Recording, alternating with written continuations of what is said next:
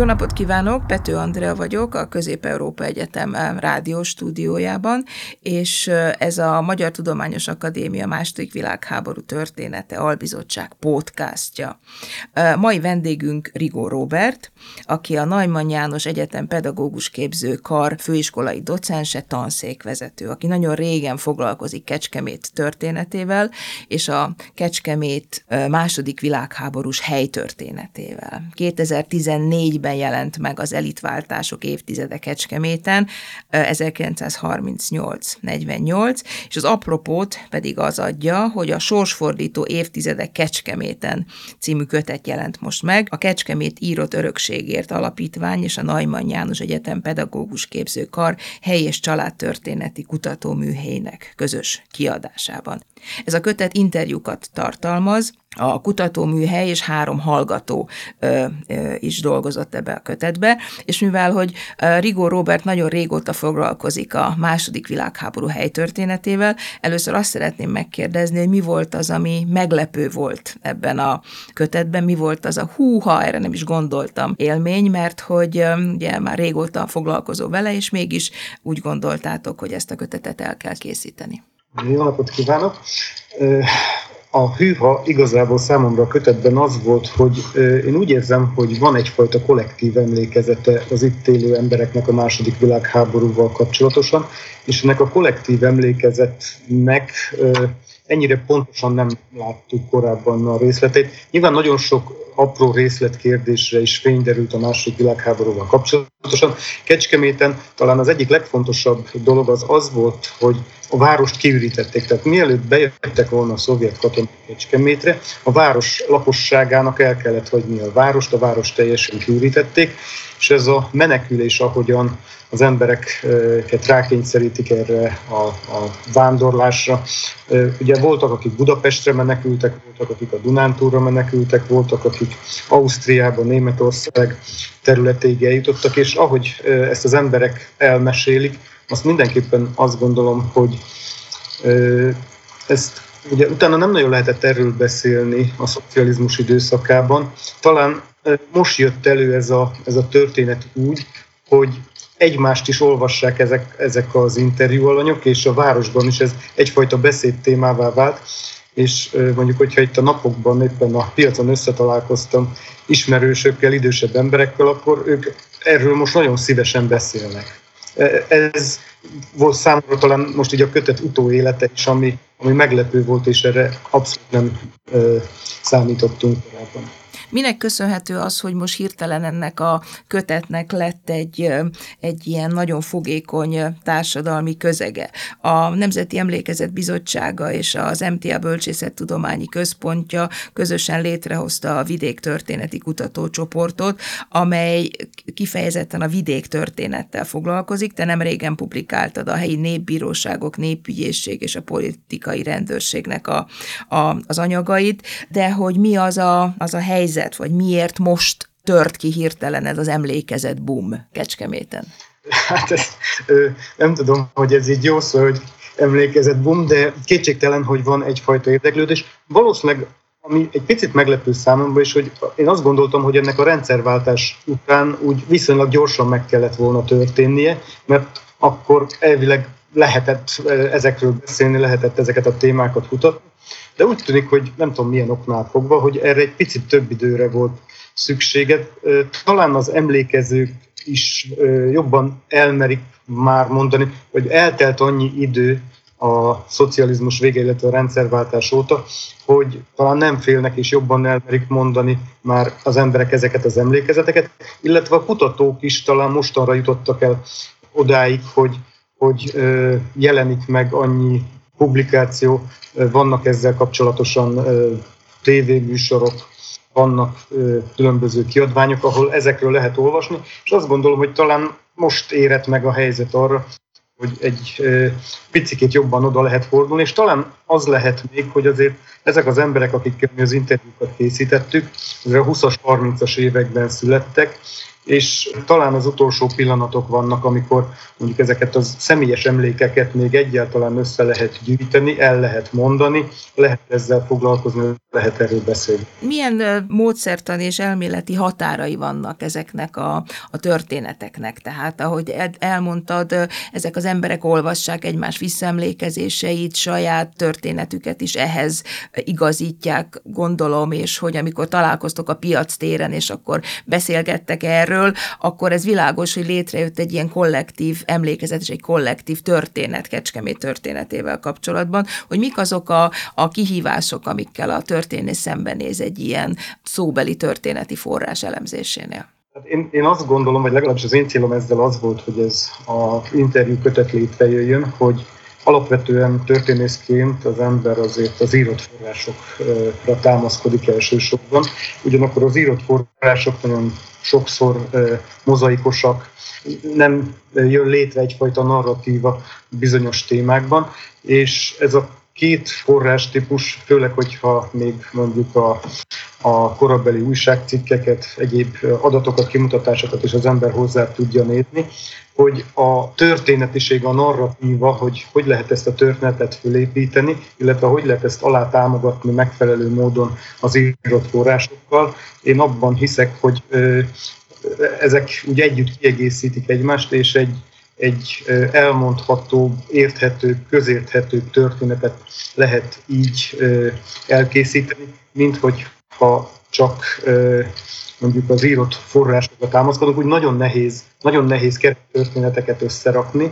Az oral history segít ezekben a hiányzó hiányzó képeknek a megrajzolásában. Nyilván forráskritikával kell ezt is kezelni, de azért amikor négyszer-ötször ugyanazt mondják el ezek az emberek, illetve talál az ember olyan forrást, ami ezt nagyjából azért megerősíti, akkor az úgy hihető. Röviden, tömören, meg éppen itt a múlt vasárnapi piaci élményem, hogy az idős bácsi, aki elolvasta, azt mondta, hogy hogy egy-két pontatlanság van benne, de alapvetően így volt minden, ahogy le van írva. És a második világháború kollektív emlékezetében Kecskeméten mik a kulcspontok, mik azok, amik ezekből a, a szóbeli történetekből előjönnek, amikre nincsenek írott források? Például van egy holokauszt túlélővel is interjú, Kecskeméten az utolsó, és ő is mondja, hogy igazából ezt a történetet így egészében még soha nem mondta el, mint ahogy most ebben a kötetben leírtuk és elmondta. Tehát én azt gondolom, hogy a holokauszt a kecskeméti holokauszt történetétől kezdve a német megszállás, a város kiürítése, tehát az talán az egyik leginkább olyan csomópont, akit mindenkit nagyon súlyosan érintett, azért az, hogy egy bőrönbe összepakolni, elhagyni az otthonát, ott hagyni mindent, és elindulni valahová, azt se tudni, hogy hová az országba. Ez, ez mindenképpen azt gondolom, hogy egy, egy meghatározó pont a város életében, és utána a szovjet megszállás, ami a Kecskeméten azért volt kiemelten súlyos, mert a Budapest elhúzódó ostromához Kecskemét egy elég jelentős átteret jelentett. Kilenc katonai kórház működött a városban, gyakorlatilag az összes nagyobb iskola, közintézményt kiürítettek, és a város lakosságának kellett a sebesültekről gondoskodnia, illetve számukra a bútorokat, a kórházakban a fűtőanyagot, az élelmiszert biztosítani. És hát ez jó hosszú ideig, ez több mint egy évig elhúzódott ez, a, ez az állapot, amikor mondjuk többen vannak a szovjet katonák, a megszállók, mint amennyi a város lakossága. És hát nyilván ennek Kecskemétnek megvannak a maga társadalomtörténeti előzményei, amik utána a 48 után is elég markáns jelentkeznek, de most ha csak közvetlenül a háborúra gondolok, akkor én ezeket tartom a legfontosabbnak. Uh-huh. Uh, muszáj megkérdeznem, hogy a, a, a, mi a különbség a nő és, fér, női és a férfi emlékezetek között? Tehát, hogy mennyire mondhatjuk azt, hogy a második világháború az egy ilyen egyenlősítő emlékezetet hoz létre, vagy vannak különböző, kifejezetten nőkre jellemző, specifikus kecskeméti történetek? Mindenképpen azt gondolom, hogy vannak. A nőknél nagyon markánsan megjelenik itt Kecskeméten. Nyilván a nagy külterületek miatt, de Kecskemétnek nagyon nagy tanyavilága volt, egészen Bugasztól Szentirej, ahol nagyon kiszolgáltatott helyzetben voltak a tanyasi emberek, mert senki nem látta, hogyha oda jön egy, egy szovjet katonai csoport, hogy ott mi fog történni. És hát a rablás, a fosztogatás, illetve a nőkkel szembeni erőszak, az igen gyakori tapasztalat. És ami meglepett ebben a kötetben, még visszatérve az első kérdésre, hogy, hogy erre milyen technikák alakultak, hogy hogyan próbáltak meg ezzel a nők védekezni, és például az, hogy hogy kisgyereket visznek magukkal, hogyha, hogyha elindulnak valahová, vagy hogy legyen a közelükben kisgyerek, mert a kisgyerek az jelentette egyfajta védelmet, tehát azt gondolták a helyi lakosok, ebben van is igazság, meg a helyi tanítónő is itt elmondja, hogy igyekezett a gyerekekkel együtt hazamenni az iskolából, mert a gyerekek azok abból a szempontból védelmet jelentettek, hogy akkor nem erőszakoskodtak velük a katonák olyan nagy számban. Ebben a könyvben ugye kecskeméti szempontok vannak, tehát a kecskeméti források és a kecskemétiek történetei. Próbálkoztatok-e az orosz forrásoknak a megszerzésével? Tehát, hogy azoknak a katonáknak a megkeresésével esetleg, vagy azoknak a forrásoknak a feltárásával, ami a kecskeméten állomásozó szovjet katonáknak a munkáját, mindennapjait, konfliktusait mutatná be? Nem, mindenképpen fontos lenne, azt gondolom, ráadásul azért nagyon nehéz ez az ügy, mert nagyon gyakran cserélődtek az itt állomásozó katonai csapatok, tehát ilyen pár havonta mentek tovább, akik itt voltak, és jöttek újabb alakulatok. A város parancsnokoknak a pontos névsorát is nagyon nehezen tudom összerakni, mert vannak nevek, de hogy ki mettől meddig volt itt Kecskeméten, azt pontosan, pontosan nem látom még. Tehát mindenképpen fontos lenne elindulni majd ebben az irányban is, hogy mondjuk lássuk a másik oldal forrásait is. A helytörténetkutatás elsősorban ennek a Nemzeti Emlékezet Bizottsága és a Tudományos Akadémia Bölcsészettudományi Kutatóközpont közös együttműködés eredményeképpen elkezdett fejlődni Magyarországon. Mit látsz, milyen kérdések vannak, milyen lehetőségek vannak, milyen problémák, milyen dilemmák, milyen módszertani kérdések a, a vidék történetnek a kutatásával kapcsolatban a mai Magyarországon? Magyarországon? Igen, ez 2014-ben indult el ez a történet, ahogy a Nemzeti Emlékezet Bizottságát felállították. Először az Őkovács József vezetésével jött létre egy kutatócsoport. Ennek az volt a célja, hogy gyakorlatilag a megyei levéltárak munkatársai közül felsőoktatásban dolgozók közül, illetve tehát olyan budapestiek is vannak a csoportban, akik, akik vidéken élnek, vagy a Debreceni Tudományegyetemről. Létrejött egy kutatócsoport, akik a, hát nem is annyira helytörténettel, hanem ugye inkább a lokalitás oldaláról próbáljuk ezt megközelíteni, hogy ugye helyben hogyan játszottak le bizonyos történelmi időszakok, mondjuk a második világháború. Ez a vidéktörténeti témacsoport 1945 ös évvel foglalkozott 44-45-tel 2014-ben, és akkor utána évente haladunk előre, aztán a 45-50, 50-es évek, és most a 60-as éveknél tartunk, és most a, a fő téma ez a, ez a kényszerkollektivizálás és igazából gyakorlatilag mindenki a maga települését próbálja összegyűjteni az ezzel kapcsolatos elsősorban levéltári anyagokat. Tehát igazából ennek a kötetnek ahhoz az égvilágon semmi köze nincs ehhez a, ehhez a vidéktörténeti témacsoporthoz. A vidéktörténeti témacsoport az évente egy-egy tanulmánykötetet szokott megjelentetni.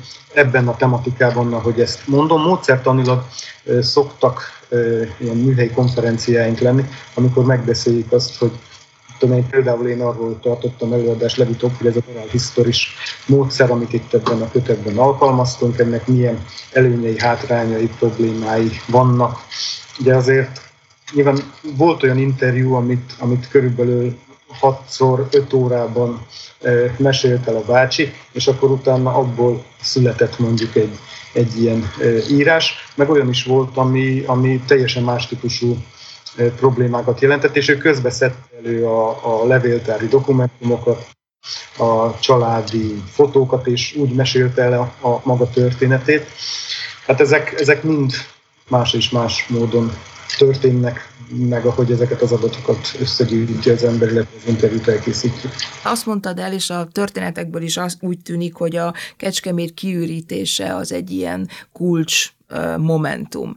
Hogyan, milyen források vannak erre, írott források, és mi az, ami a, az oral historyban kijön, esetleg a, a helyi társadalomnak a rétegzettsége, érdekviszonyai, konfliktusai, azok esetleg ezekben a válságos pillanatokban talán jobban megjelentek. Tehát, hogy ez esetleg erről, ha tudnál valamit mondani. Igen, az írott források azok hihetetlen mennyiségben vannak ebből a korszakból. Ez elsősorban már a, ugye ez a kiürítés utáni időszakra vonatkoznak, amikor Kecskeméten 10 kerület van, illetve külterületi körzetek vannak, és ezek a kerület és körzetvezetők naponta jelentést írtak a polgármesternek. És ebben a naponta leírt jelentésekben ők megpróbálták összefoglalni, hogy az ő területükön mi történt a helyi lakossággal, illetve igen nagy mennyiségben készítenek kimutatásokat, például, hogy hány darab tehén van, abból mennyi tejet lehet összegyűjtögetni, mert ugye meg kell oldani a kórházaknak az ellátását is, illetve a helyi lakosságnak az élelmezését is. És ez egy nagyon komoly szervezési feladatot jelentett, ráadásul úgy, hogy a tisztviselőik a nagy része is elmenekült. Visszatérve a kérdésnek a másik felére, hogy a meneküléssel kapcsolatosan a társadalmi rétegzettség hogyan függ össze. Én azt láttam, hogy tehát a társadalmi hierarchiának a magasabb szintjén lévőknek azért megvoltak a, a budapesti, illetve nem egy esetben még a nyugat-európai, mondjuk Ausztria vagy németországi kapcsolatai, és akiknek félnivalójuk volt, amikor jöttek az oroszok, ők megpróbáltak már rögtön messzebbre menekülni, tehát elsősorban, elsősorban ö, Ausztria területére először még, akiknek mondjuk a helyi köz középrétegbe tartoztak, azoknak Budapesten voltak kapcsolataik, ők hát, ugye ezzel sokat nem nyertek, csak gyakorlatilag egy pár hetet, de ők Budapest irányába menekültek, a legszegényebbek pedig a környékbeli tanyákon próbálták meghúzni magukat, és akkor a kecskemét, tehát ugye el kellett hagyni, de a környező tanyákra már menekülhettek, és akkor ott jöttek össze nagyobb létszámban ezek az emberek, és amikor hát úgy eltelt pár hét, és a szovjet megszállásnak a első sokja az megtörtént, akkor szépen lassan igyekeztek visszaszivárogni a városba. Akik később jöttek vissza, vagy, vagy félnivalójuk volt, és nem nagyon jöttek vissza, azok. Ugye az igazolóbizottság, a népbírósági eljárásokat már könnyebben megúszhatták, vagy, vagy az is előfordult, hogy ha valaki nem Kecskemétre jött vissza, hanem mondjuk Budapestre ment vissza, akkor is könnyebben el tudott, el tudott tűnni, vagy vegyülni, és kevésbé találták meg a, a helyi szervek, mert nyilván a helyi szervek, a, a alakuló politikai rendőrség volt az, aki már 1940 tavaszán módszeresen elkezdte összegyűjtögetni, akiket felelősöknek gondol. Uh-huh. Amikor megjelent a szovjet hadsereg Kecskeméten, akkor azért az nagyon sok logisztikai, érzelmi, gazdasági, lelki problémát okozott. Tehát, hogy ez az, amire nem nagyon volt senki se felkészülve. Hogyan lehet jellemezni a, szovjet hadsereg és a kecskeméti polgároknak az együttélését, a mindennapjait? Hogyan rajzolódik ez ki a forrásokból és azokból az interjúkból, amiket ebben a kötetben közé tettetek? Számomra meglepő volt, és máshol nem nagyon olvastam arról, hogy Kecskeméten gyakorlatilag még 1945, tehát ugye 44. október 31-én foglalták el a várost. És euh, még egy évvel később, 1945 végén is, ez több forrás, újságcikkektől kezdve a politikai rendőrségnek a hangulatjelentései, illetve egyéb források is megerősítik, plusz még interjúk is, hogy 45 karácsonyán a szovjet katonák itt még olyan mértékben fosztogatnak, rabolnak, hogy ennek gyilkossági áldozatai is vannak. Tehát, hogy én azt gondoltam korábban, hogy mondjuk ez lezajlott mondjuk pár hét alatt vagy egy hónap alatt, ez a város elfoglalásával járó erőszakos cselekmények, de itt a kecskeméti forrásokból ez egyértelműen kirajzolódik, hogy ez még 45 karácsonyán, tehát a megszállás után több mint egy évvel is mondjuk a belvárosban egy tisztviselő családot, amikor a szovjet katonák éjszaka kifosztanak, akkor közben megölik a családtagokat is. Tehát ez, ez nekem teljesen újszerű volt, és nem nagyon találtam eddig erre utaló tartalmakat, és egyébként Kecskeméten egy, a szovjet katonákat, akiket utána a városparancsnok letartóztat, föl is akasztják nyilvánosan, egyféle módon demonstrálva, hogy, hogy ennek a korszaknak vége van. Tehát amikor a katonák hozzászoktak ahhoz, hogy ez a, ez a rablás, erőszakoskodás, ami a háborúval együtt szokott járni, és ez nyilván egyébként nem szovjet sajátosság, hanem ez általában így szokott lenni, vagy, vagy amikor a magyarok voltak kint a Szovjetunióban is történtek hasonló dolgok.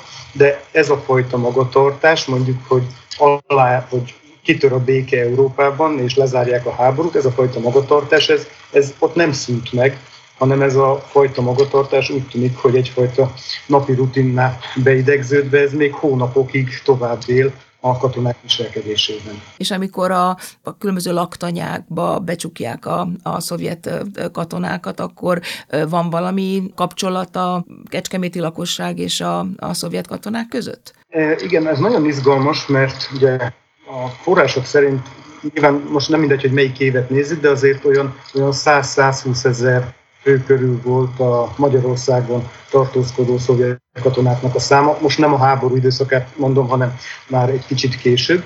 Ebből a 100, közel 100 ezer katonából 10 ezer volt Kecskeméten.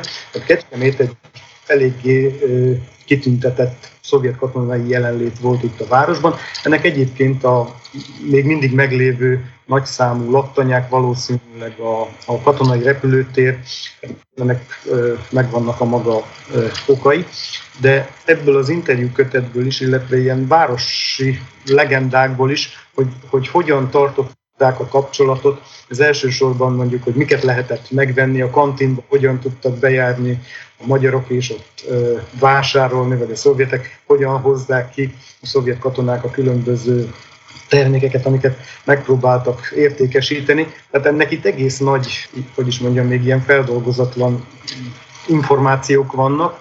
Mindenképpen egy izgalmas adalék lenne, ezzel még nem foglalkoztunk, meg nem volt rá idő, de azt gondolom, hogy érdekes lenne, hogy, hogy mondjuk a, a megszálló katonaság és a helyi lakosságnak a, az érintkezése, az együttműködése minden napig hogyan teltek itt a 60-as, 70-es, 80-as években. Akkor befejezésül azt kérdezném, hogy emellett a téma mellett, hogy az szovjet megszállók és a lakosság kapcsolata, milyen más témákat látsz még, amiket Kecskemét vonatkozásában az elkövetkező időszakban a második világháború története kapcsán tervezel feltárni, vagy amit úgy gondolsz, hogy fontos lenne ezzel foglalkozni?